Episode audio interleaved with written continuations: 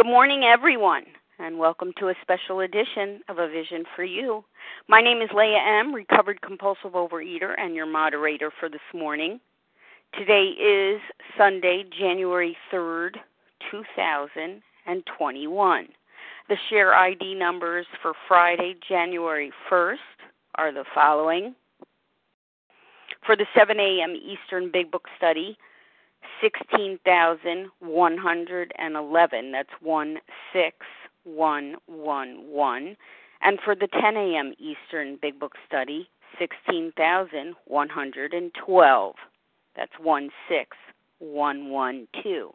This morning, A Vision for You presents New Year's Ask It Basket.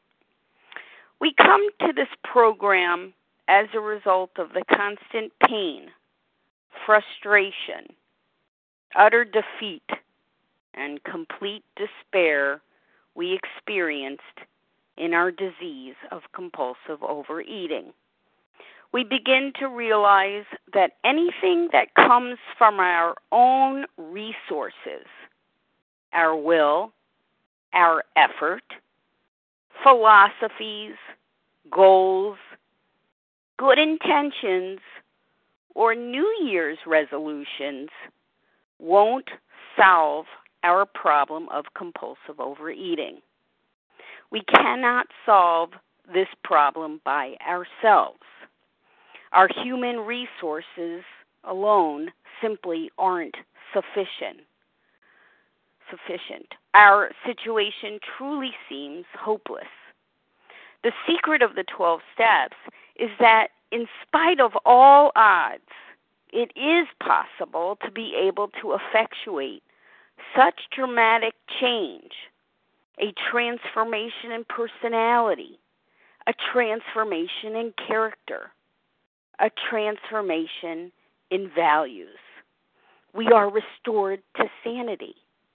A new vision comes into view. Our problem was powerlessness and as a result of the program of recovery, we are given power. Our problem was isolation, and we are given fellowship and community. Before recovery, we had been subjected to a vicious cycle of personal self destruction. With recovery and the implementation of the 12 steps, we have been granted a spiritual journey of transformation and rebirth. Joining us this morning is Harlan G., a recovered compulsive overeater from Arizona. Harlan is dedicated to the 12 step way of life and enthusiastically carrying the great news of the program of recovery. And it's with tremendous appreciation I welcome a beloved visionary Harlan G. Good Thank morning, you. Harlan. Good morning, Leah. Thank you. I love you too, and I'm so glad to be here. And uh, well, we made it, guys. It's January third, 2021, so we made it through 2020, and I hope everybody had a happy New Year. I'm so glad to be here this morning. It's an honor to be of service to a vision for you. It's an honor to be of service to to OA. Um, I am Harlan G, as Leah said, and I am a recovered compulsive overeater. And from the time I was a little, little child, I have been a compulsive overeater. Food and weight have taken a very unnatural position in my life from day one. I have memories, and I've said this before on this line many times. I have vivid memories of being very young child, two, three, four years old, five years old, and people would scream at my mother and father about how fat I was getting and how much food I was eating and and it was just a very tumultuous situation and what happened in my life was my my mother and father fought constantly. My mother and father were at each other's throats from the moment they woke up till the moment they went to sleep. But there was one time in a day when they would have an armistice, and the one time when the when the battle of the bulge would subside for a minute or two would be when they would cry about what they what are they going to do about my weight and what are they going to do about how how much I was eating and so on and so forth. And this was a source of great shame for me because as I went out into the world, I didn't look like the other kids. I was fatter than the other kids. And I have vivid memories of being a, a kid, five, six, seven years old, and people would scream at me and people would yell at me adults would yell at me and and that and they would say the same thing no matter who they were. And what they would say to me is you are no good because you're fat. They wouldn't say it in those words. Those are not the words that they used. They would use words like fat boys don't get girlfriends, fat boys don't get good jobs, fat boys don't get in good colleges, fat boys don't have successful lives. And what they didn't really know about me at all was I was doing the best I could to acquiesce to their demands. I was doing the very best that I could to glom on to what they were telling me. And what they were telling me is don't eat so much, you'll feel better. And when I didn't eat so much, I did feel better. I felt anger better. I felt fear better. I felt jealousy better. I felt my own inadequacies better. And as those feelings would burst to the surface inside me like Roman candles on the 4th of July, the only thing my little brain knew to excuse me, alleviate the pain was to eat the very food that I knew was damning me to this fate of being a fat kid. And as I ate the food, the relief would come, but unfortunately, it wouldn't last very long. It would only last for about 10 seconds. But my brain was totally focused in on that sense of ease and comfort that came very, very instantly when I would eat the food. And I have memories of dieting down but I just couldn't do it for very long. It's like asking yourself, how long can you hold your breath underwater? Not long. And when I was nine years old, I was put on heavy duty amphetamines by the doctor. I have a memory. Uh, we would go to the doctor, uh, Dr. Jacobson on Devon Avenue in Chicago. I'm born and raised in Chicago. If you don't know, I am born and raised in Chicago, but I now live in Scottsdale, Arizona. And Scottsdale is like a western suburb of Chicago for crying out loud because you you can't go very far here without running into somebody that's from Chicago. But anyway, that aside, I went to the doctor, and the doctor was screaming at my mother in Yiddish, and my mother was screaming at him in Yiddish. And by the time I left there, I was on heavy duty diet pills. And I remember being nine years old, and the temples of my head just banging and banging and banging from these pills and you sleep about 15 20 minutes a month but you don't eat. But when you crash down on those pills, when you when you come down the roller coaster is the only way I can use to describe it. If you've ever been on these pills, it really is like a roller coaster kind of ride. But when you come down you just you eat Illinois and most of Wisconsin. But I did lose weight, but unfortunately it made me into a crazy person, a crazier person. I was already a crazy person, but it made me into a crazier person. You know, I'm a, I'm an eater. I'm not a fighter. I found myself getting into fist fights at school. I found myself not able to really pay attention to anything that the teacher was saying or anyone was saying. I couldn't even listen to people. I, I would I get accused of this now. Uh, I would say the same thing like a million times in a row, and it it just wasn't a good situation. And then when I was 10 years old, they put me on another type of an amphetamine with exactly the same results. And I dieted. I I, I went to Weight Watchers. I went to Tops. I don't even know if they still have Tops. I did lose weight with Ayds. those candies, A Y D S uh, Ayds candies where you took it with hot water and you're supposed to lose weight with Ayds. And uh, if you're my age, I'm 66, you might remember some of this stuff. Uh, Metrecal, there were different potions and things, but nothing really worked. If it did, I wouldn't be here this morning. And if it worked for you, you wouldn't be here either, I'm assuming But what I want to remind myself of and what I want to talk about because I'm going to I'm going to cut my story short. I do want to open this up for questions and answers because that's really the topic of today is New Year's Q&A. But what I want to remind myself of is the deprivation and the negativity of this disease. There is nothing quite as devastating as when you are under the gun of the food how negative everything becomes. I couldn't dream the dreams of other kids. I couldn't dream the dreams of going away to school and making something of my life because I became existentially convinced that because I was fat, I really wasn't going to be successful anyway. I hated myself.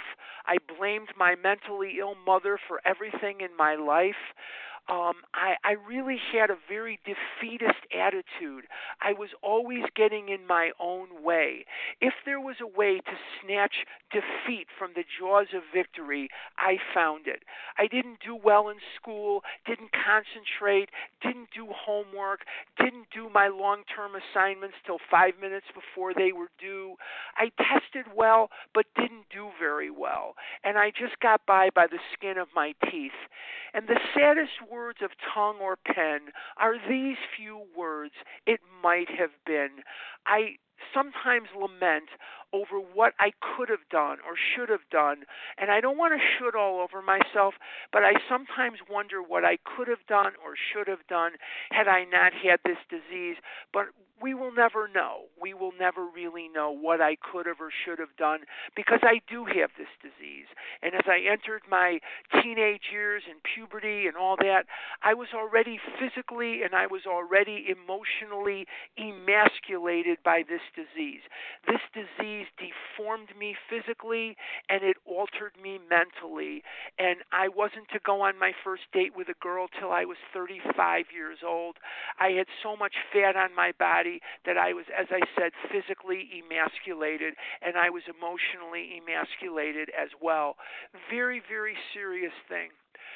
I want to talk for just a couple of minutes about not the disease, I want to talk about the recovery. Yes, by the time I was a senior in high school, I was 335 pounds. Yes, by the time I was a sophomore in college, I was 500 pounds. Yes, doctors have been pronouncing me dead for my entire life. Uh, I remember when I was 17 years old, I went to the doctor because I broke my ankle, and my mother took me to the doctor.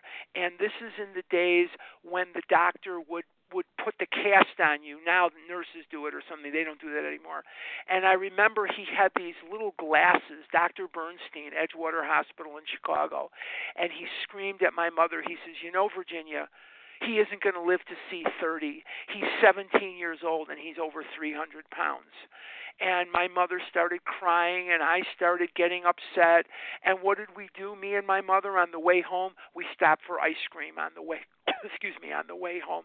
Because she and I were both compulsive overeaters. And the only thing we really knew to do to quash the pain was to eat. And we did. And I was in my cast and I went and and uh, we ate ice cream together but what I want to remind myself of so I'll say it here is that as dark as the disease is, and I did get over 700 pounds, um, I did lie when the truth was better. I wrote a lot of bad checks. I lived in filth and I lived in squalor. I didn't take care of myself. My hygiene was non existent. I begged God every day for death. I begged God every day to take me out of this world. I didn't know how to live with the food. I knew I couldn't live without the food, and I certainly couldn't live with the food. I had no life at all, and for a very, very long time, I lived in hell because of this disease. I lived in shame.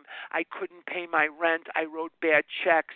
I ran into people that I had written bad checks to and they would embarrass me and they would excoriate me, scold me, yell at me, and it, it's just no way to live. It's just no way to live. But along came a couple of people who pushed their way past the filth in my apartment and the pizza boxes and the dirt and the Oreo cookie bags and the Chips Ahoy bags and the Kit Kat wrappers and all the rest of the things that were in my filthy apartment. And they took me to a meeting on February 2nd, 1979, of Overeaters Anonymous and they took me there and I saw people that spoke my language.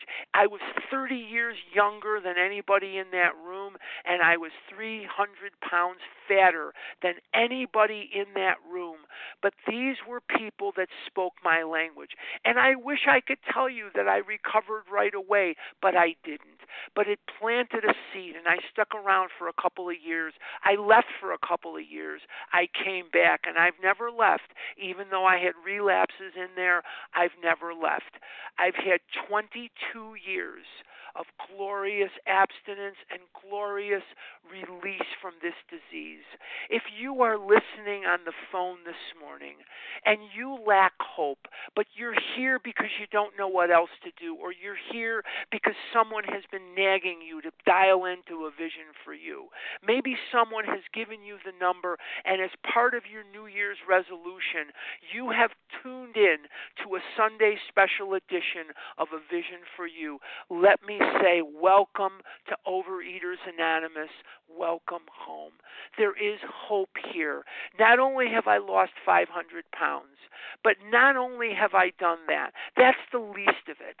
Not only am I still alive in spite of doctors pronouncing me dead for very, very long periods of my life, I didn't want to live, and now I do. I embrace each day. And every single day in the morning, I say, Thank you, God, for this day of life. I say, Thank you, God. This is the day that the God that the Lord has made. I will rejoice and be glad in it. I want to live. And most of the men, most of the men and women that my father knew when I was a child came out of the concentration camps. Not all, but most. And they all told me a very similar thing. What they would say to me is, live until you die live until you die. And I thought live until you die meant that you ate all the candy that you could get in your mouth, that you ate all the pizza that you could get in your mouth, because that was living. Oh, no, no, no, no, no. There is so much life beyond the food. There is so much life beyond the filth of this disease. And the life is in the recovery. The life is in service to God, being of maximum service to God and the people about me, living the life of a recovered person.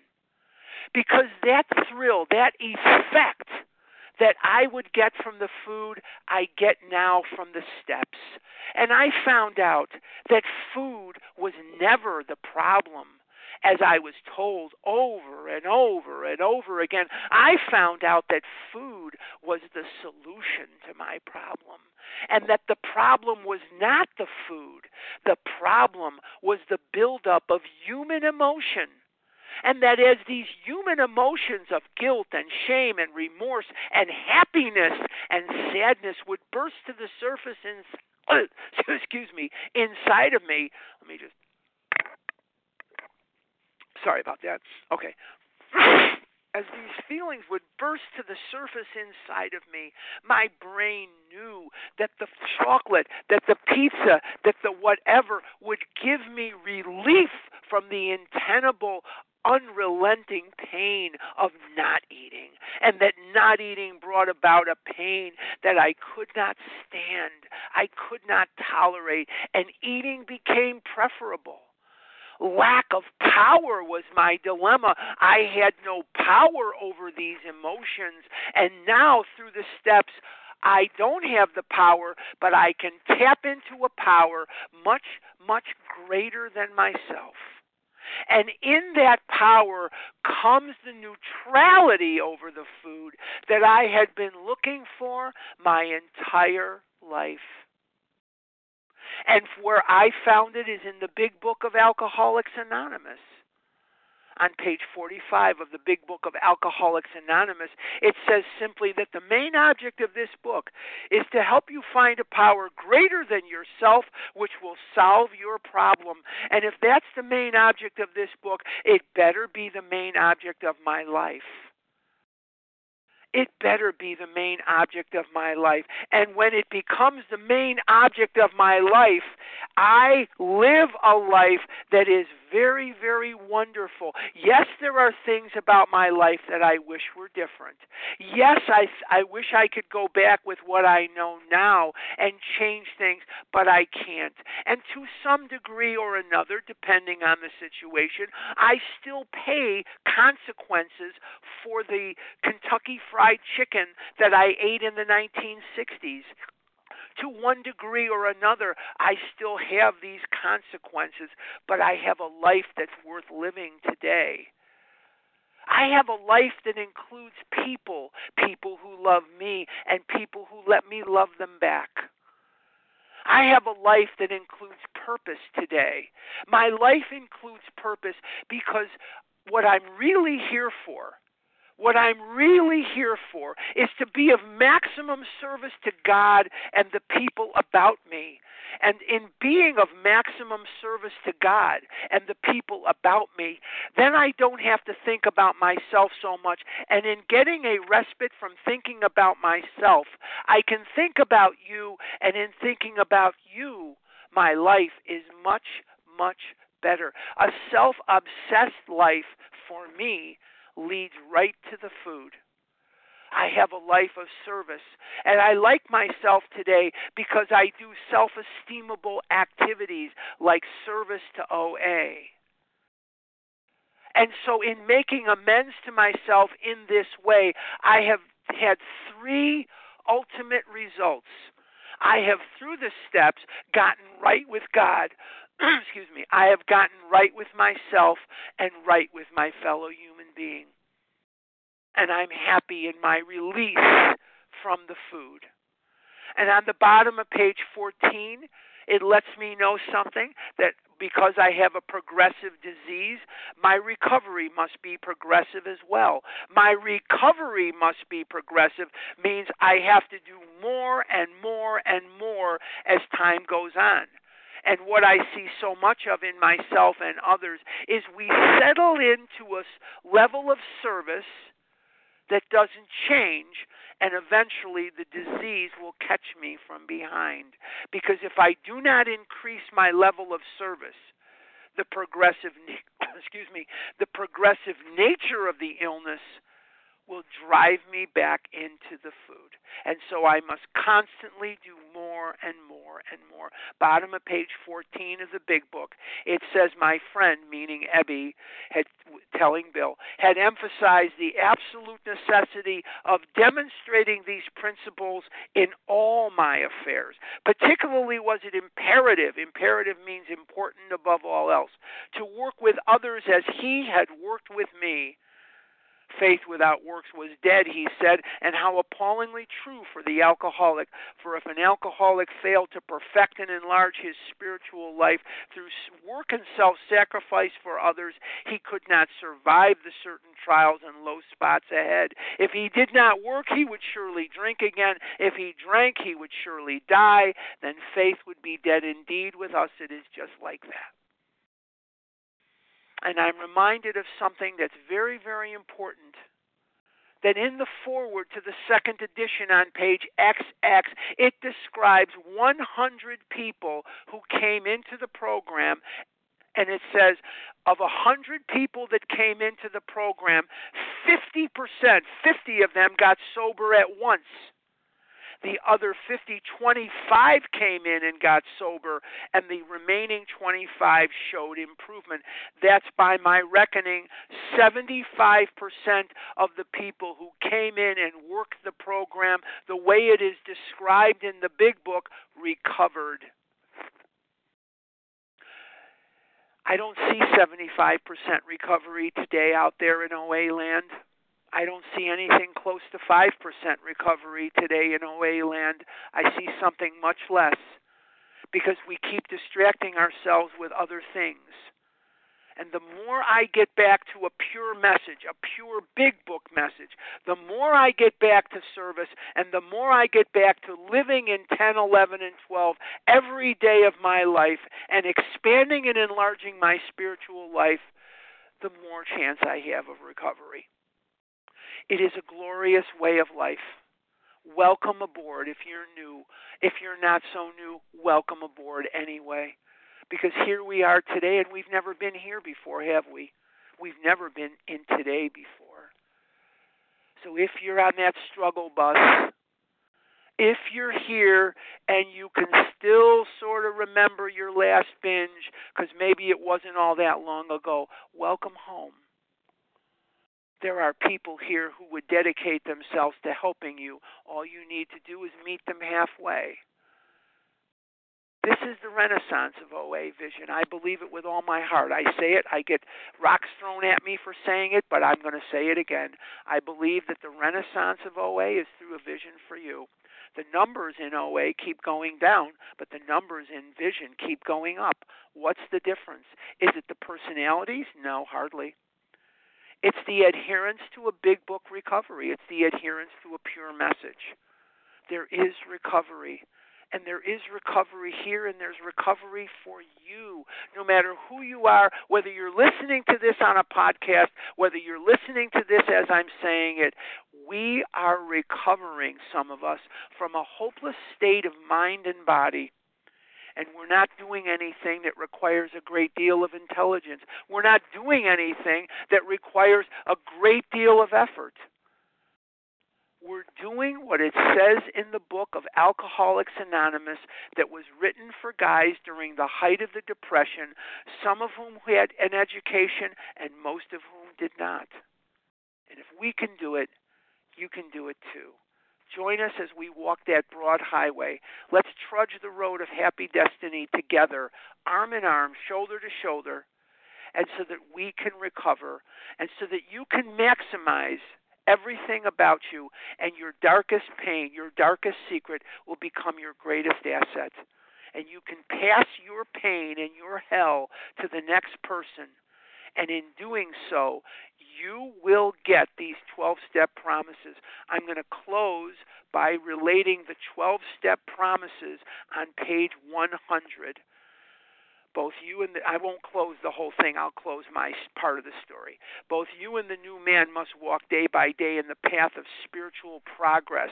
If you persist, remarkable things will happen.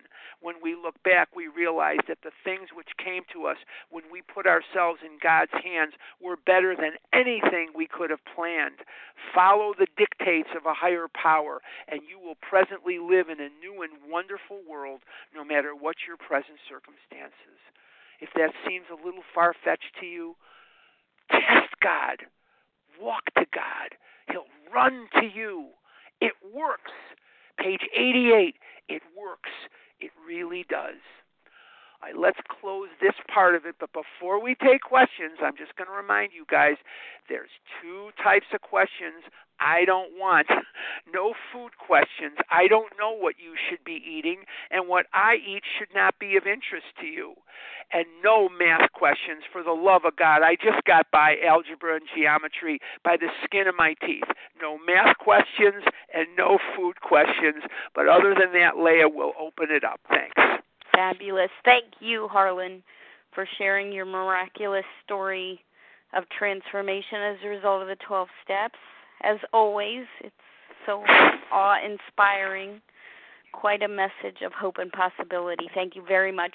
The share ID for today's presentation 16122. That's 16122. Harlan's contact information will be given at the conclusion of the recording and we will now transition to question and answers. You can pose a question. Please give me Naomi your name. B. yes, please give me your name, including the first letter Loretta of your H.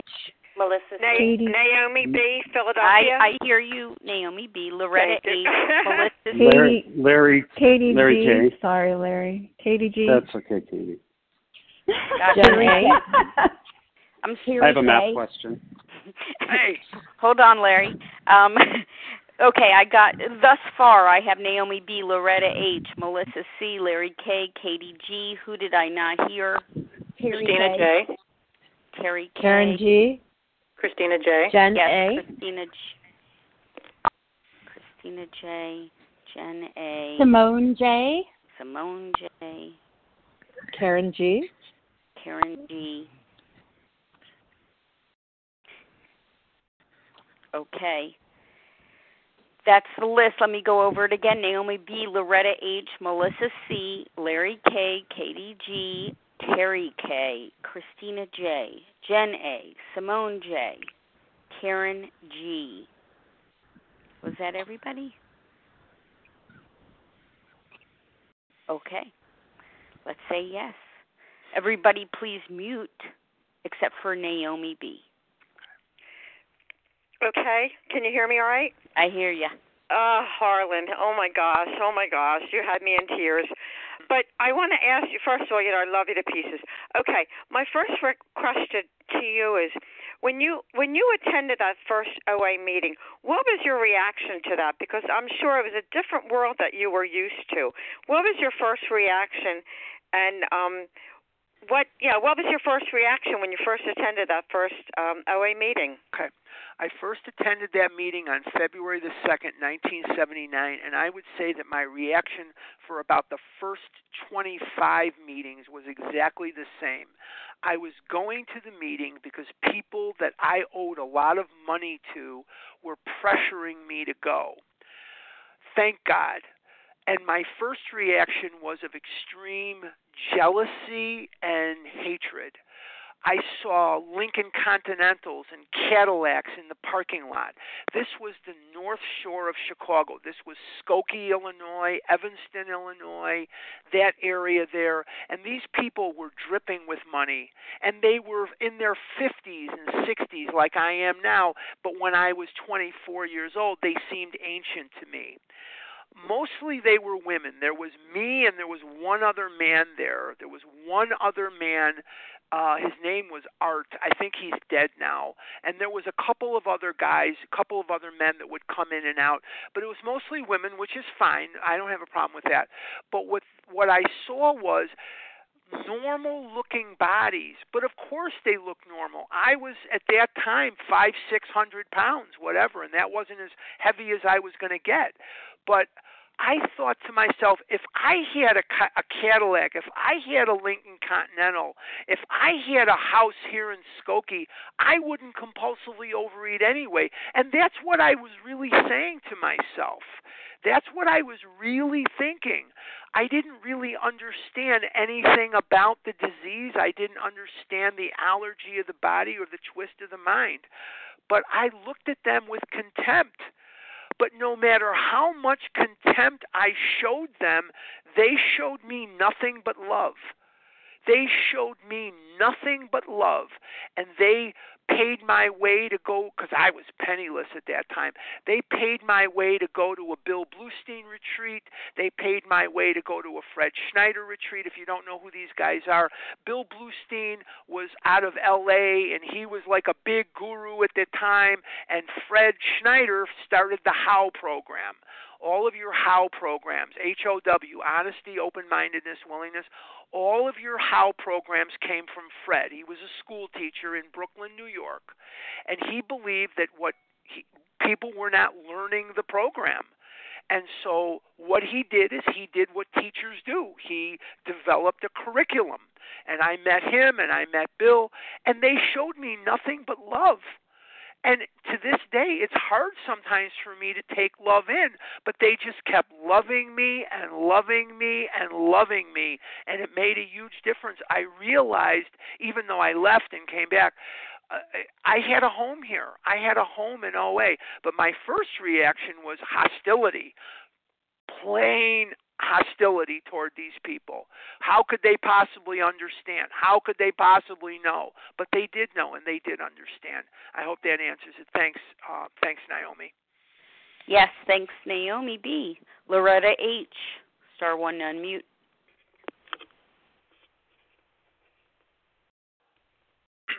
Good morning, Leah, and good morning, Harlan. thank you, thank you for your service. And Harlan, thank you every day for averting death and misery for me and all of us on this line.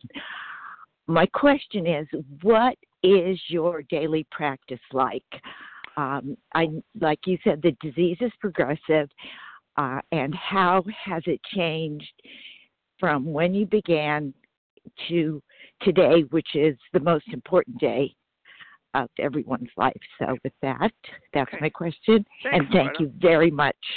Thank you, Loretta. I, I get up in the morning, and before I even do anything, the, the only thing that will interfere with that is my bladder. But after I do that, I will do step 11.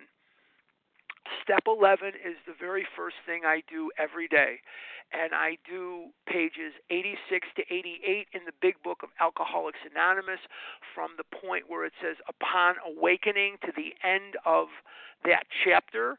And I do the St. Francis prayer. If it was good enough for Bill Wilson, it's good enough for me. I do acceptance. I do some other prayers. I do some other meditations. And then I'm ready to start my day.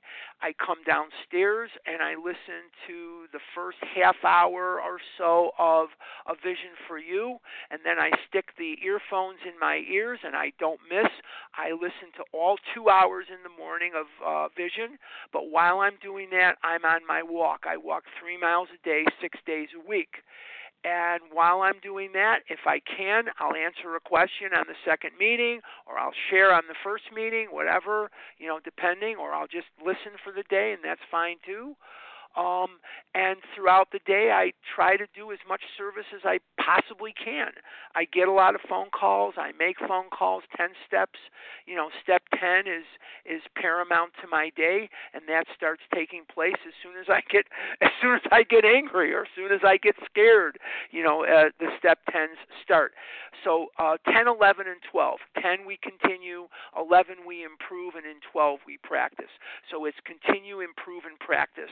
And at the end of the day, step 11 kind of brackets the day. Step 11 first thing, step 11 last thing. And that's my day. Thanks, Loretta. I hope that answers it. Thank you. Now, Melissa- if Larry begins his question with a train leaves Pittsburgh going 60 miles an hour, I'm not taking his question. I'm I'm going to take care of that. For Thank you, you. Thank you, Leah. That's my job as moderator. Thank you. Yes. Okay. no. Uh, wait, actually, we've got Melissa C. Oh, that's- Oh, I'm I'm sorry. sorry. Okay, I'm sorry. Okay. Hi, Harlan. Oh my I'm- gosh, thank thank you so much. Thank you so much, Harlan and Leah. And yeah, I really want to ask you a math question just to be obnoxious, but I won't. But I won't do that. I'll keep it in check. I want to ask you like a math and a food question just to Ooh. just, just to do it, but I won't do it. Um, All right. uh, thank you know, thank you so much. And um, you know, you said something about like thinking about like what could have been for a moment, and I, I just want to say like I think about it in the opposite. I think like in horror, what might have been for me had I not really had I not heard your voice, Leah's voice. You know, over seven years ago, I feel like for me it was one of those life changing moments. Um, because I heard you speak in a way and her speak in a way I had never heard before, and I said, "I'll do, I'll do whatever they're doing." So I just want to say that. But um, I, you know, when you talk about that, like what could have been, and what would you say to your younger self? And I feel like I ask you this question whenever I get the chance. That's um, okay. because I have young people in my world, and I know I'm pretty certain I'm seeing this disease, and I and I feel like there was nothing my parents could have done differently to stop the train, and I just think what what would you have said to your younger self? What would be the kindest, um, but maybe know the most what I would helpful have said. thing? Thanks. Melissa, I know what I would have said, and I know that you teach, and I know that you run into these kids who are dying, and the kids. I think what do you teach? Like fifth grade or something like that? Sixth grade? What grade do you teach? She teaches second grade, Harlan. Second grade. Okay, even in second grade. Sorry, I, I muted, but That's okay. yeah, I teach second grade, but I Second also grade, have okay. my own. I also have my own children. Okay. Um, here's here's the problem. It's very hard to reach kids of any age because I think the prerequisite for any recovery is to be battered by the pain of this disease. But to answer your question, what would I say to Harlan Grabowski of 1965 when I was 11 years old? What would I say to to to me at age 10 or whatever? I would say stop listening to the negative voices in your head and do what you know is right. Do what you know is right. You're not going to have a good life with a defeatist attitude. But I don't know how I would have listened. I don't know what I would have heard because many, many people, many, many people told me those very words, and I continued to eat. So I think that the only thing that we can do, and I, I never get away from this because I live across the street from a very large high school, and I see some of the kids coming in and going out, and some of them are wonderful and they've got their cheerleader uniforms on or they've got their football uniforms on or whatever they have. And some of the kids are morbidly obese already by the time they're 15 and 16 years old and my heart is breaking for them. It's breaking for them because I know that this is only going to get worse. It's not going to get better on its own so there's three things we can do for that still sick, suffering child, and that still sick, suffering child that's had more than 30, 40 birthdays, 50 birthdays. No matter how many birthdays a person has, Melissa, I think there's only three things we can do for that person recover, recover, and recover. We can recover, recover, and recover. I wish there was some magic expression that we could use on children to get them to listen to this. I don't know that there is. If there is, I haven't found it. It takes an incredible amount of pain to get into recovery. It takes an incredible amount of being degraded beyond imagination, loneliness beyond solitary confinement, alienation beyond interplanetary travel it takes disgrace. It takes being dragged through pitiful and incomprehensible demoralization. And I don't see anybody recovering that hasn't been there. In the book, The Varieties of Religious Experience by William James, he describes people who found God. And every one of those people have survived calamity and catastrophe. And in the back of the big book of AA and in the brown book of OA, every one of those people has survived catastrophe. So the only thing I would say to a person, be they six or 60, is there are people who have this exact disease, and I would describe for them what the disease is, and they are recovering and they're doing this and it's going to take what it's going to take until those people come around. I wish there was something more we could do for these kids, but I don't know of any. I really don't. I wish there was because my heart breaks.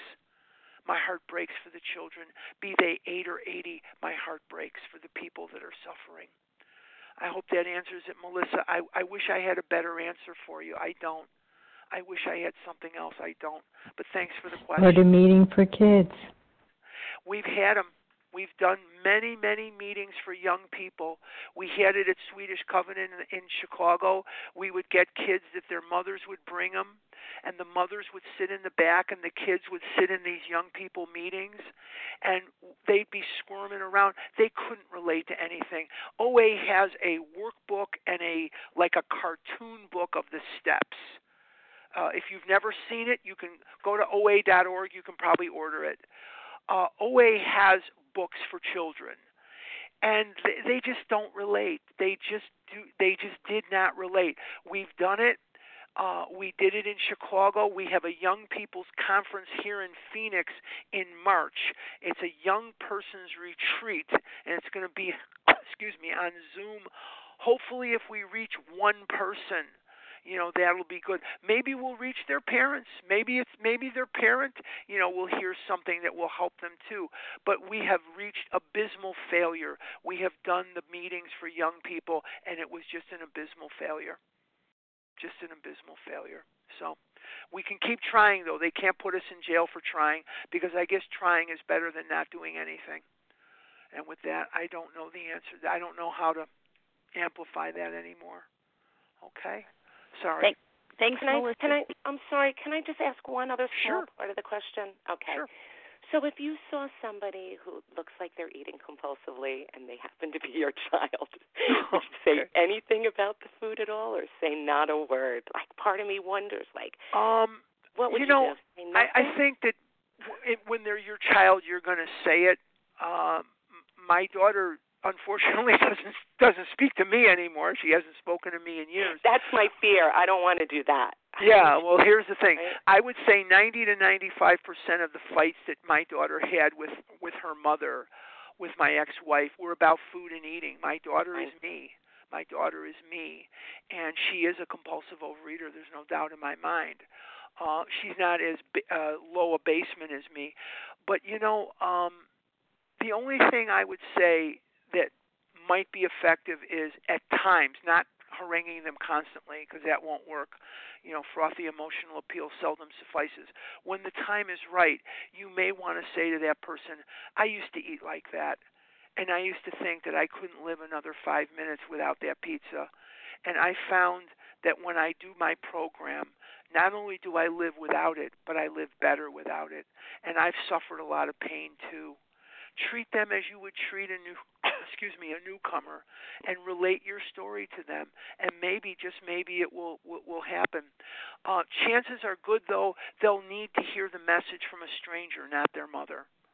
Chances are better than average. They'll need to hear. You could say the same thing to a child. If it's your child you could say don't cross the street you know without looking and then some other person says the same thing to them and all of a sudden it becomes the gospel. You've been saying it to them for years. They didn't hear it and all of a sudden it's it's sort of like getting the the you know the jar open. You know you bang it you do it and you give it to somebody else and they just pop it right off. And it just seems that if mommy is saying it or daddy is saying it it is automatically discounted as invalid. Somebody else says it oh now i get it now i get it. But i think that if you pick your moments melissa and talk to them when they're down that you used to eat that way, that you've suffered that pain, and give them a little identification, I don't see where that could hurt. If you pick your spots carefully, I don't see where that could hurt. So that's my answer. Thanks, Melissa. Okay. Larry K. Your turn. Okay.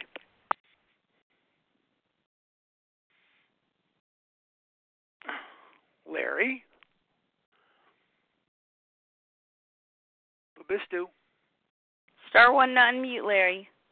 Oh, thanks, Leah. Thanks, Leah. So, thanks, Harlan.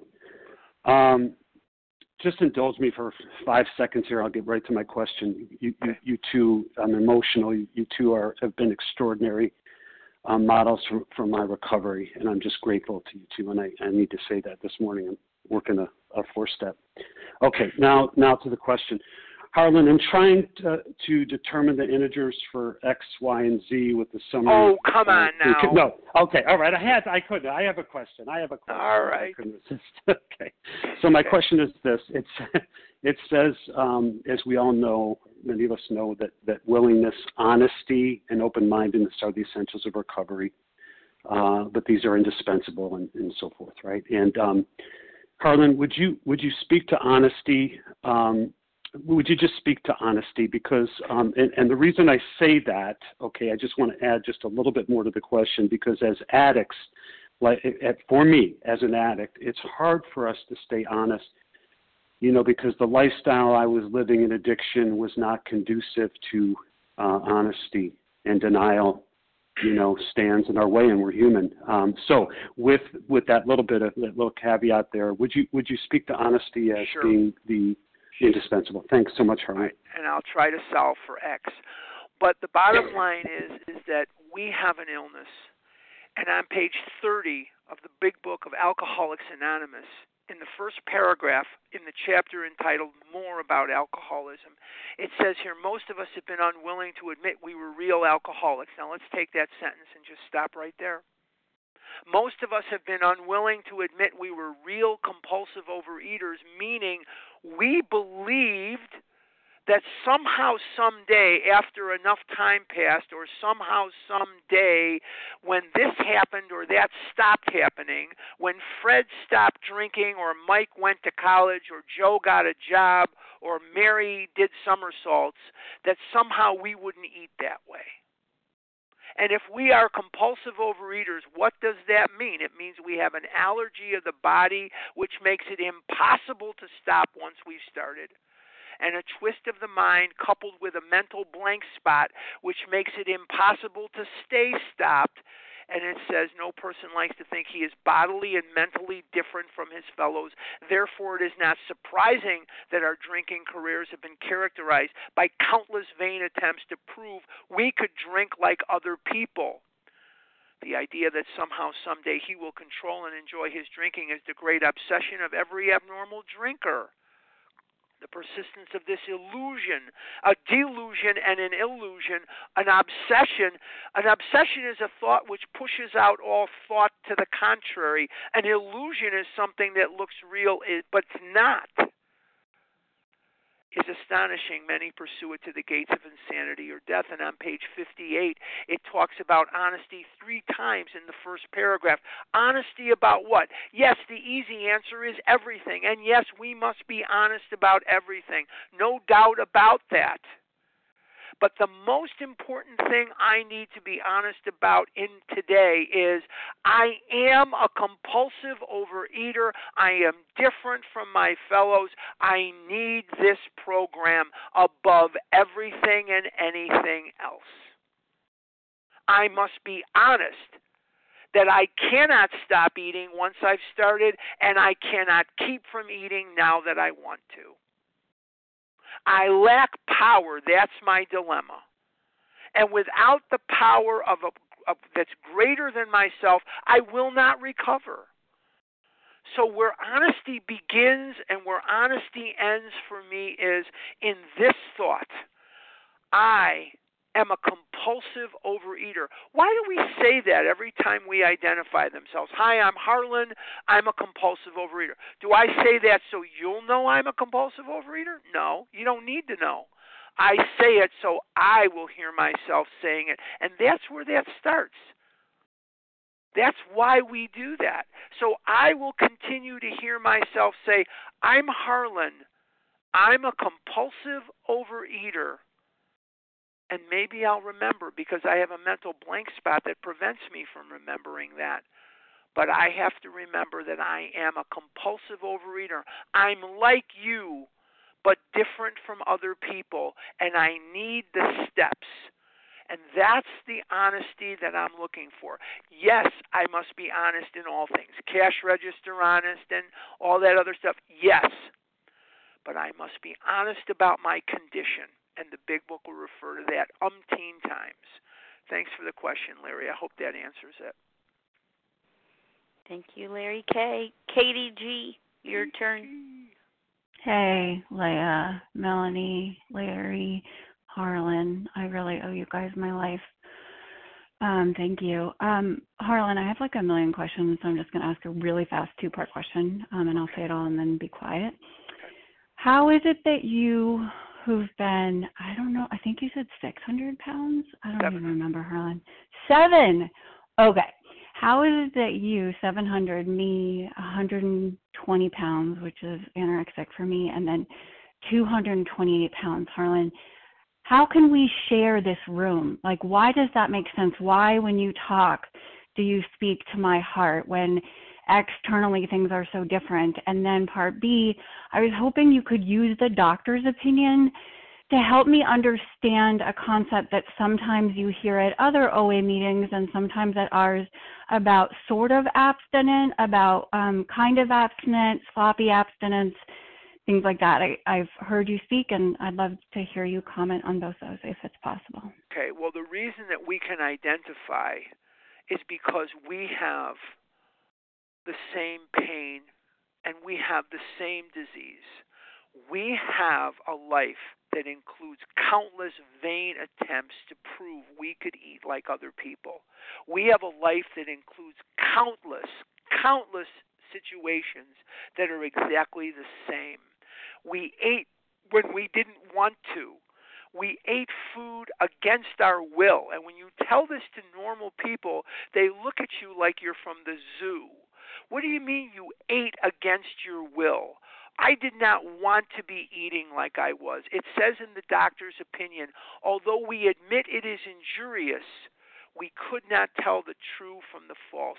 I remember eating many, many times with tears running down my face. I have eaten massive quantities of food that I knew was garbage. Garbage. And I had tears running down my face and I would have given anything not to eat the food, but I couldn't shove it in my mouth fast enough. Food that was frozen, food that was spoiled, food that other people were throwing away and not eating. I was ready to eat it. Who does that but us? Who relates to that but us? Who understands that but us? So you don't have to be 700 pounds, and you don't have to be dangerously anorexic. You don't have to be bulimic. You don't have to be any of those things. You just have to be a compulsive overeater to understand what this pain is. And it is through that identification. Now, I want to call your attention to page XXX, almost at the bottom of the page. This is going to be the third reference to abstinence that Dr. Silkworth is going to give us. Okay, he is going to give us two others, but I'm going to use this one because it's going to use the words of a very famous podcast by Ruth. And since it has the the words in it, I'm going to use it. It says, this is the sentence prior to the last paragraph on the page XXX. It says, the only relief we have to suggest is entire abstinence. Entire abstinence. He doesn't use the word mostly abstinent. He doesn't use the word abstinent. He gives it a an adjective, entire abstinence. Now on page XXVII, XXVII, very bottom of the page. Of course, an alcoholic ought to be freed from his physical craving, top of the next page, for liquor, for this often requires a definite hospital procedure before psychological measures can be of maximum benefit. He's going to tell us again put the food down. excuse me, down. In AA, they don't say have a couple of beers each week, but other than that, you have to stay sober. No, you're either drinking or you're not. You're either eating or you're not. You're either consuming your binge foods or you're not. If you're eating a little here and you're eating a little there, you're not abstinent. You either are or you're not. You're either pregnant or you're not. The light is on or the light is off. That's the sentence in the book that says to me, I must be entirely abstinent. And he doesn't mince any words. So anything other than entire abstinence is me kidding myself. I'm fooling myself. It's not abstinent. You either are or you're not. You're either doing this or you're not. Is that black and white thinking? Yeah, it is. Yeah, it is. It is. But that's the way it goes, and that's the that's the reality of the situation. I hope that answers it, Katie. Thanks, Katie G. Terry K. Your turn. Star one to unmute. Hi, this is Terry K. Thank you, Leah and Harlan, for your service. Um, I, I'm trying to think about the reference in the big book. I believe in Bill's story somewhere um, there's a reference that either he or someone worked with a fellow uh, a number of times, and then um, there's that reference in the big book that you know talks about when someone's not ready, you know, let them go. Um, so I'm kind of struggling working with a sponsee who's relapsed a second time with me, trying to you know make that how I make that decision of um, to continue to work with this fellow or to let them go. What, what kind of um, Let's go to page 96 in the big book of Alcoholics Anonymous. Right. Page 96, the very first paragraph. Do not be discouraged if your prospect does not respond at once. Search out another alcoholic and try again. It doesn't say keep hounding the same alcoholic. It says what? Search out another alcoholic and try again. That doesn't mean that if a person struggles a little bit, I automatically, you know, cast them aside. But if they're continuing to binge and continuing to go to the food, I'm not doing them any favors and I'm not doing any favors for myself. At some point, I have to say to myself, if their recovery is more important to me than it is to them, then I've got some Al-Anon. I've got some Al-Anon issues here. So let's continue. It says, You are sure to find someone desperate enough to accept with eagerness what you offer. We find it a waste of time to keep chasing a man who cannot or will not work with you. They may be calling you, Terry. They may be talking to you, Terry, but are they putting the food down? Are they doing what is required to recover? If you leave such a person alone, he may soon become convinced he cannot recover by himself. To spend too much time on any one situation is to deny some other alcoholic an opportunity to live and be happy. One of our fellowship failed entirely with his first half dozen prospects. Excuse me. He he's talking about himself here because Bob was a far better sponsor than Bill 70% of the 100 recoveries came out of Akron, not New York. Most of the early recoveries came out of Akron. Why? The sponsorship was better. Bill wanted to drag these guys off the bar stool and drag them to a meeting and sober them up, and most of them didn't want to get sober.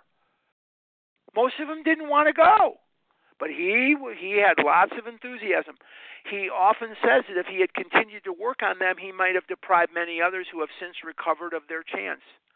So if this person is continuing to eat, you're not doing them any favors. They need to hear a different voice. They need to hear a different voice.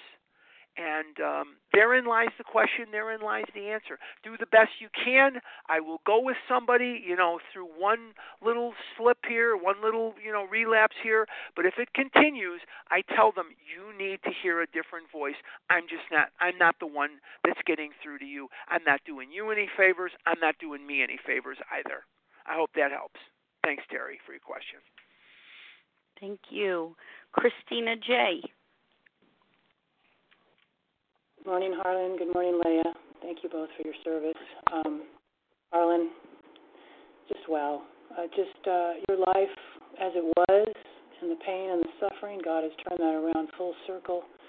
And wow, what a service you give now. Such a blessing. Um, must be just enlarge your heart so much. At any rate, let me get to the question. And the last couple questions sort of led into this. In the rooms and in phone conversations, I have heard the word slip and I've heard recently, I was surprised, I heard the word lapse. Oh, it's just a lapse. Oh, it's just a slip. And to me, these words downplay the seriousness of what actually happens when a person picks up the food again. So my question in is these slips and so-called lapses, are these relapses, full-blown relapses? I mean, I don't mean for days and days, but I did all this lapsing and slipping, but I never called it that. To me, it was relapsing. And um, I did it for a day, half day, whatever, and then I'd get back, which is a lie of the disease. Um, is this, are these relapses, these slips and lapses, and is this a step one issue? Thank you for your answer. It's a step one issue for sure, and I don't believe in a slip. I don't believe, I believe you're either in recovery or you're not. Um, there are times, I, I remember one time I ordered something. I was actually in Los Angeles at the OA birthday which is coming up here in a couple of weeks. I hope that you'll all register for that and attend that because it's a wonderful, marvelous content, uh, convention. It's going to be on Zoom this year. I wish it was in person, but it's going to be on Zoom. I was in Los Angeles, California, and um, I ordered my thing and I ordered it. No this, no that, no this, no that, and it came and it had like a piece of something in there that when it went into my mouth, I put a napkin up and I spit it out because I knew this was not this was not you know what I ordered, and it was in my mouth. Um, that to me is a slip because it was a mistake. I, not my mistake, but that's a slip. But when you're eating food that you know damn well is not on your food plan, when you're eating food at times you know damn well you shouldn't be eating, that's relapse. That's relapse. That's a step one issue. And, you know, I hate to expand on the virtue of the tools rather than the steps here. But sometimes you just got to pick up the phone, and sometimes you just got to use the, the tools. It's easier to recover now than it's ever been. We're powerless, but we're not helpless. You can listen to a meeting 24 7, 365. You have a phone, a cell phone, where you can dial free long distance. I don't care what time zone you're in, you can call people that are up. You know, I live in Arizona. If I have to, I'll call somebody that lives in Ireland, in Dublin, Ireland. I'll call someone that lives in Rimini, Italy. I'll call someone that lives in England or Scotland. There are there's a phone list with hunt thousands of names on it. Go to go to OA go to a vision for you dot info. A vision for you dot info. And on a vision for you dot info, type in your member name, type in your passcode, go to the phone list. There are numbers and names in there, not one or two. I'm talking hundreds of them, and people are in different time zones. Pick up the phone at a vision for you, the number for you dot info, and pick up the phone and call one of them and say, I really want to eat such and such, and they will talk to you. They will help you. They will get you through it. But when I stand there and try to fight this desire to eat this by myself, I'm O for lifetime. I cannot fight that. I cannot fight that. So, Christina, I would say it's a relapse, and it's a relapse that's easily preventable. If you want to, go to a vision4you.info. Type in your username. Type in your pass password. Go to the phone list. You can look up people. It'll say where they're from I don't care what time zone you're in, there's going to be somebody that's awake.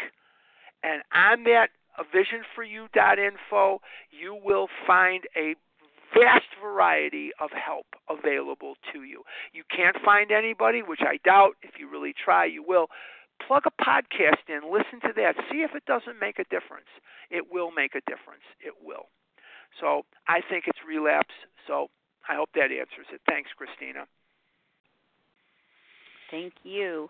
Simone J., your turn. Star one to unmute.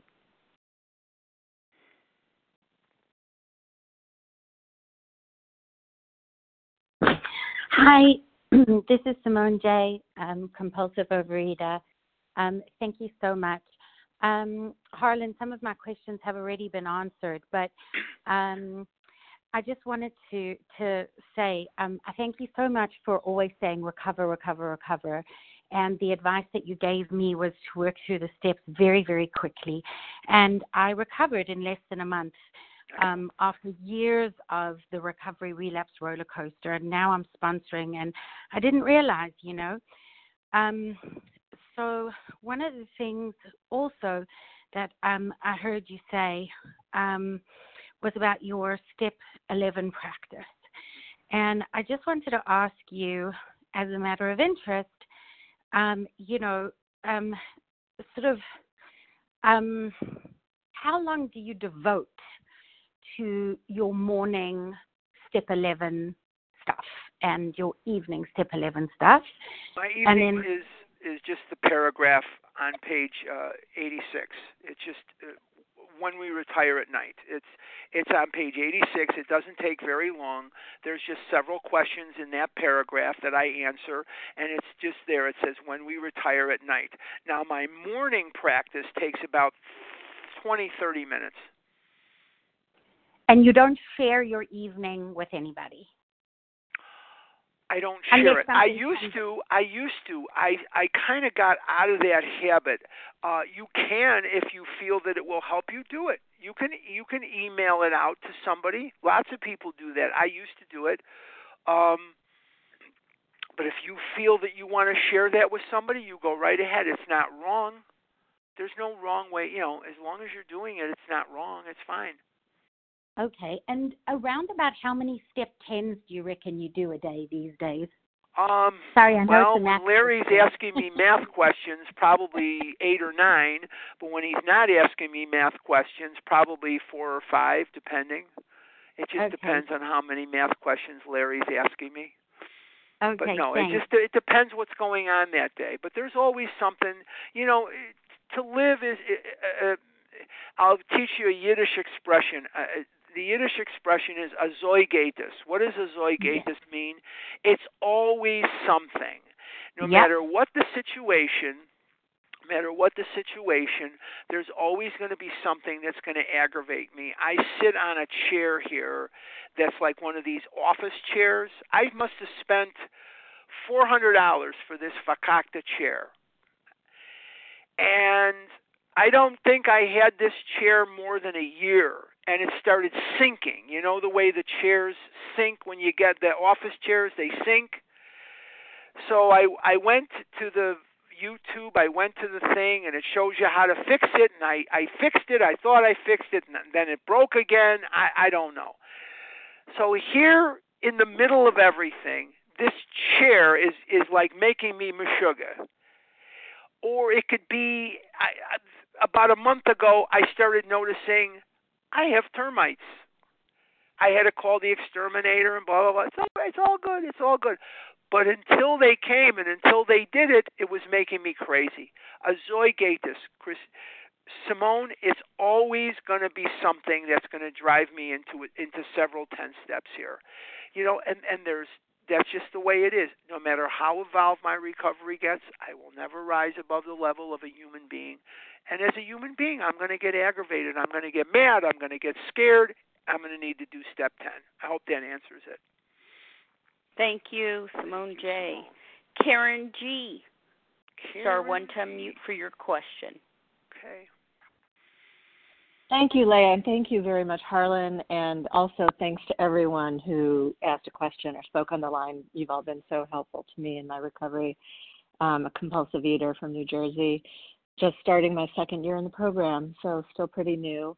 And um, my question for you is this: is how do you work with people who, um, let's say, struggle to identify any specific uh, food or substance that is um, would be considered allergic or trigger or causing a craving, and instead um, suffer for, let's say, uh, just volume eating, or in the case of anorexic, under eating and anorexia. Can you maybe speak to that, where there's no specific ingredient that a person can identify? All right. What I what I ask them to do is, as we're talking, are there any foods in your mind right now that you do not want me to talk about? Any foods right now that you'd be willing to give up your firstborn, but not this food? Are there any foods that you want to negotiate about? Any foods that you want to negotiate about, or amounts of food? So here's what I say: you need the help usually of a professional nutritionist. Some of the nutritionists understand our disease, some of them do not. But they will be able to give you guides as to amounts of food, weights and measures of food. I weigh and measure my starch, I weigh and measure my protein. I do not weigh and measure an apple, I don't weigh and measure an orange. That I'm not going to do. I, I don't do that uh, it's one orange or it's one apple or it's whatever it is, that's fine. But the bottom line is some people have to do that. It's not wrong. I'm not disparaging that. For me, it's it's not necessary. Okay. But you I need I need guidelines. I need specific answers. I can't just say I'm going to eat oatmeal for breakfast. How much oatmeal? I'm going to eat blueberries. How many? How much blueberries? How much eggs? How much this? So I need weights, I need measures, I need guidelines, I need parameters. And to get that, I often need outside help of, of a nutritionist. But if there's any food that you absolutely want to negotiate with me, it's gone. Any food that you want to argue about, it's gone. Therein lies the question, therein lies the answer. So if you're digging your heels in that you don't want to give this food up, we better eliminate it right now. We better eliminate it right now.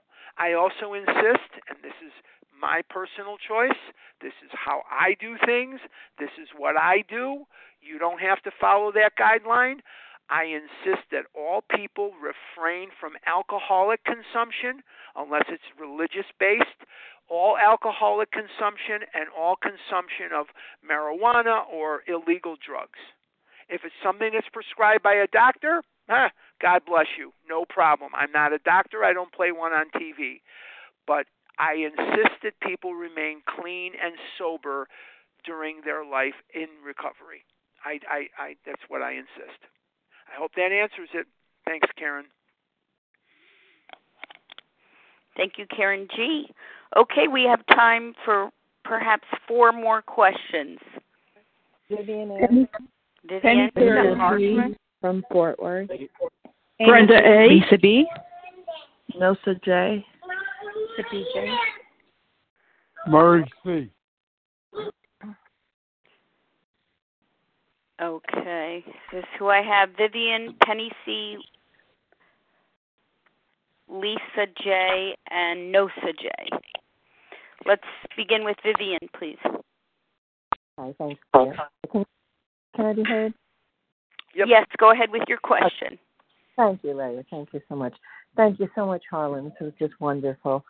Um, I, I, when I do ten steps, my question is, um, many times, you know, there are certain things that come up during the day. Uh, you know, like you were using examples, uh, you know, one-time incidents. But many times when I do ten steps, it's kind of like peeling the onion of repeated trauma that's happened to me. Not that I'm living in the past, but it triggers that for me. And I find that sometimes a 10 step, I need to do a few 10 steps on the same thing, or it repeats itself if I'm uh, happen to be going through something that I'm experiencing maybe in the course of a couple of days. It's, is that something that you experience too? And if you do, how do you? How I do would you say that? that if it's coming up that often and it's an it's an old trauma, I would fourth step it. I wouldn't. I don't necessarily recommend a step ten on that. I would fourth step it. Uh, I've had to do a lot of fourth steps. Uh, and don't be afraid. It says right on page 84, continue to take personal inventory. So if you need to, you do a you do a full blown fourth step on something like that. If it keeps coming up, would be my strong advice to you. And things will come up. You know, now that I'm clear, now that I'm clear of the food, I can remember things and things hit me in a way they didn't hit me 20 years ago. They didn't hit me 30 years ago. It just wasn't something I was conscious of. Now all of a sudden I'm free of the food and oh yeah, I owe that person an amends. Oh yeah, I wasn't quite the innocent angel in that scenario that I thought I was. Oh, I better visit that. And that's something that's very important. But I would recommend if if the fourth step isn't getting it done, do a. I mean, if the tenth step isn't getting it done, don't be afraid to do a, a fourth step. I hope that answers it, Vivian. Thank you, Thanks, Vivian. Penny C. Penny. Can't hear you, Penny. Star one. Hi. Oh. Hi, hi, hi, hi, Leah. Thank you so much. I'm a recovered compulsive overeater. Thank you, God. Um, in Red Sox Nation. um, Howard, Howard, I heard you, uh, and I was glad to hear you quote the uh, purpose of this book is to help you find a power greater than yourself. Uh, yet, I I've been listening. Most of the meetings I'm going to are big book meetings, and even on people who are speakers at big book meetings, I've I've been disappointed to hear two within the last week say the most important uh, thing in their life is abstinence. Would you? How would you respond to that? I would say that abstinence is a prerequisite, but abstinence better not be the most important thing in my life without exception, because the most important thing in my life without exception is to find a power greater than myself which will solve my problem. In order to do that, I have to be abstinent. But abstinence for me cannot be the ultimate goal. I'm not here to be on a diet. I'm not here to, to be on a diet. I must be abstinent in exactly the same way that an alcoholic must stay sober. But let's go back again to something that I mentioned here, and that will bear me out. If you want to, Penny, or whoever, if you're following at home, let's go to the bottom of page 14 my friend had emphasized the absolute necessity of demonstrating these principles in all my affairs. Particularly was it imperative to work with others as he had worked with me. Faith without works was dead, he said, and how appallingly true for the alcoholic. For if an alcoholic failed to perfect and enlarge his spiritual life through work and self sacrifice for others, he could not survive the certain trials and low spots ahead. If he did not work, he would surely drink again. If he drank, he would surely die. Then faith would be dead indeed. With us, it is just like that. Abstinence alone will not produce the spiritual awakening as the result of the steps that I am seeking. I'm going to say that again because it's vital to my survival. And if I'm needing to hear it again. Maybe somebody else does too. Abstinence alone, in and of itself, will not produce the spiritual awakening that I seek so that I can live happily in my release from this disease temporarily. It will not produce a spiritual awakening. If it did, then people at Weight Watchers and Tops and Nutrisystem and all the rest of the pay and ways, they would have spiritual awakenings, and they don't. Some of them might, I don't know. But abstinence alone will not produce that spiritual awakening. It only comes through the working of the steps. And so abstinence is not the most important thing in my life without exception. It is the prerequisite, yes, but it is not the ultimate goal. And I hope that more speakers will stop saying that because it is misleading and it is false. If you are going to live in recovery, abstinence alone will not give you recovery. It's not going to happen. I hope that answers it, Penny. Thanks. Thanks for the question, and I love you back. Thank you, Penny C. Lisa B. Lisa your turn. B. Star one to unmute.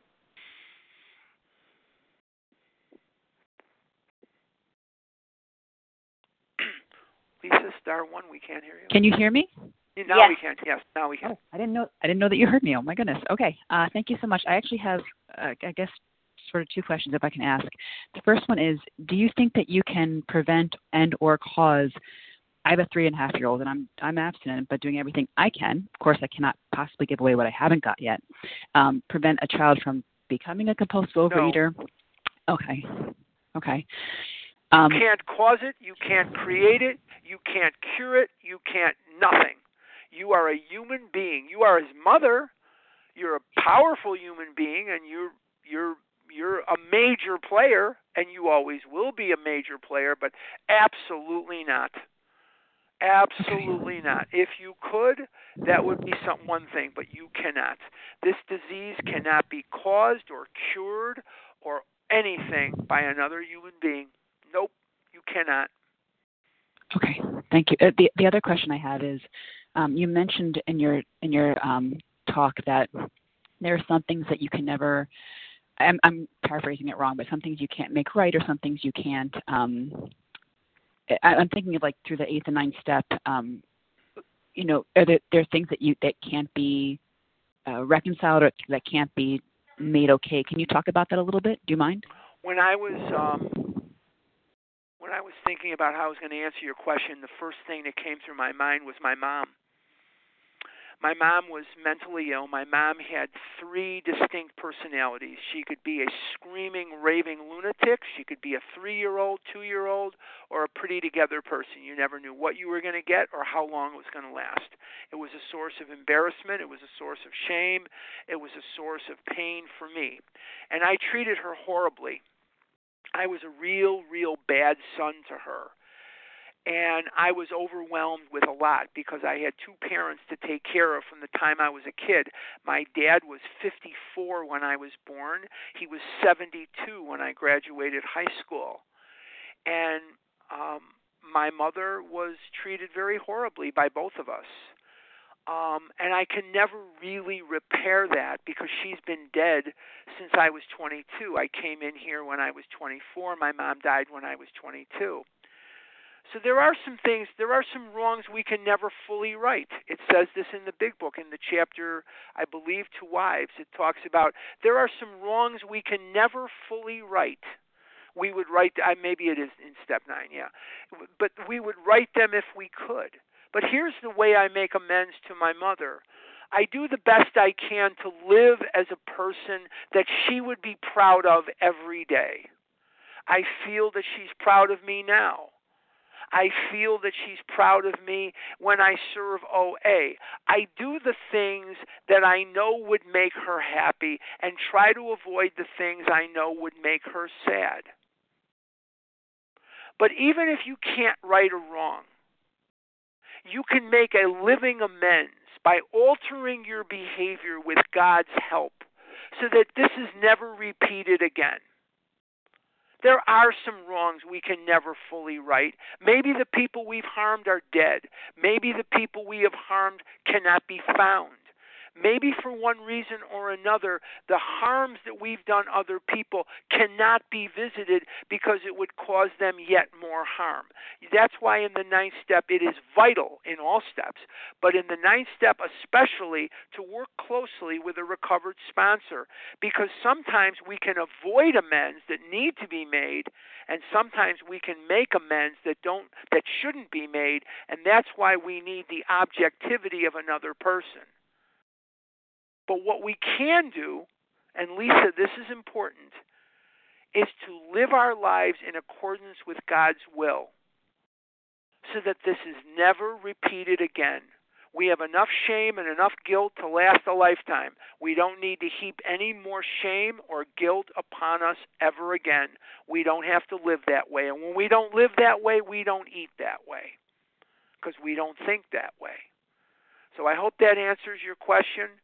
Um, but it is something that you do need I need to work with a sponsor very closely on because if I go out there to make amends, sometimes I'll cause more harm than I'm than I had originally intended, and that's why it's important to get guidance.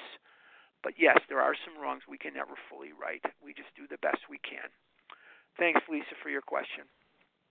Thank you, Lisa B.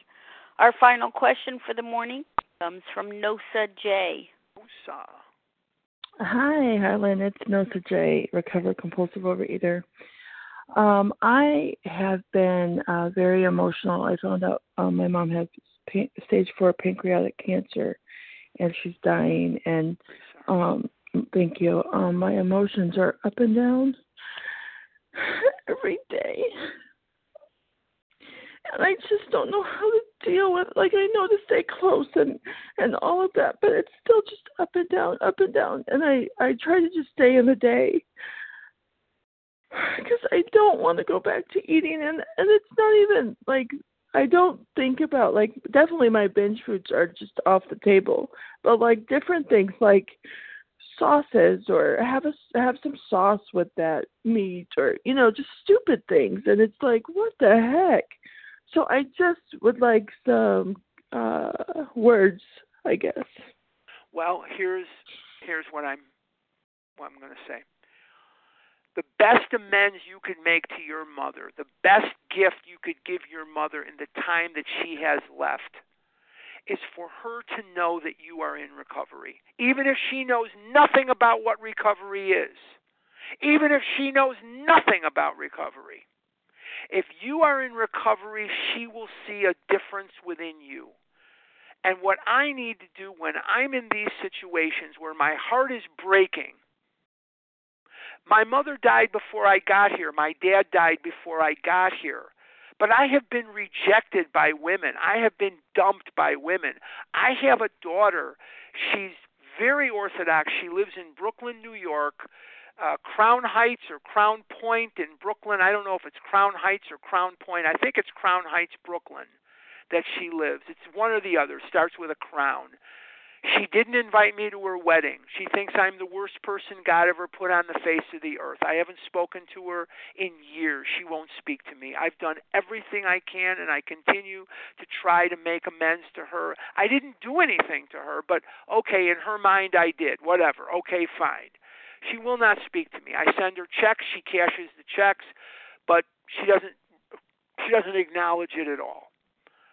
I get out of myself. I get out of myself and serve other people and be of service because my initial temptation when I realize, oh, I wish I was married, I wish I had a girlfriend, I wish I wasn't alone, I wish I could have a life with my daughter. Those are things that are great to wish for, but in the meantime, I need to get out of myself and get out of poor me. I have to get out of poor Harlan. Life is life is going to go on. The dogs bark, but the wagon train continues. And that means I'm going to have to get out of myself I'm going to have to be of service to other people. Let's take a gander at page 570 in the fourth edition, if you would please indulge me. Page 570. Okay, I'm going to read, listen to this. Dr. W. W. Bauer, I'm at the top of the page broadcasting under the auspices of the American Medical Association in 1946 over the NBC network, said in part Alcoholics Anonymous are no crusaders, not a temperance society. They know that they must never drink. They help others with similar problems. In this atmosphere, this is the part I want you to pay attention to. The alcoholic often overcomes his excessive concentration upon himself, learning to depend upon a higher power and absorb himself in his work with other alcoholics. He remains sober day by day. The days add up into weeks to weeks into months and years.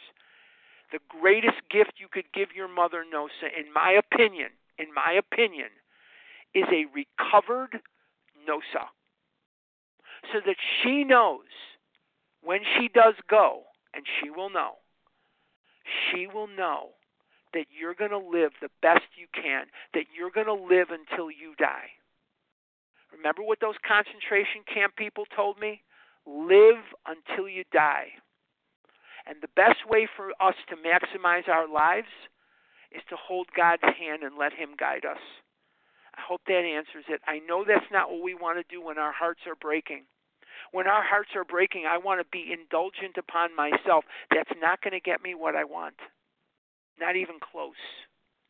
I must serve others. And I hope that answers it, Nosa. And I'm very sorry about your mom. Thank you, Nosa, for the question. Thanks to all who posed questions this morning.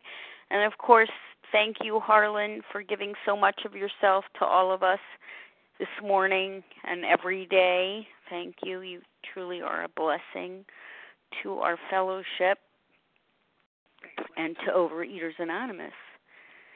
And again, today's share ID 16,122. That's 16122.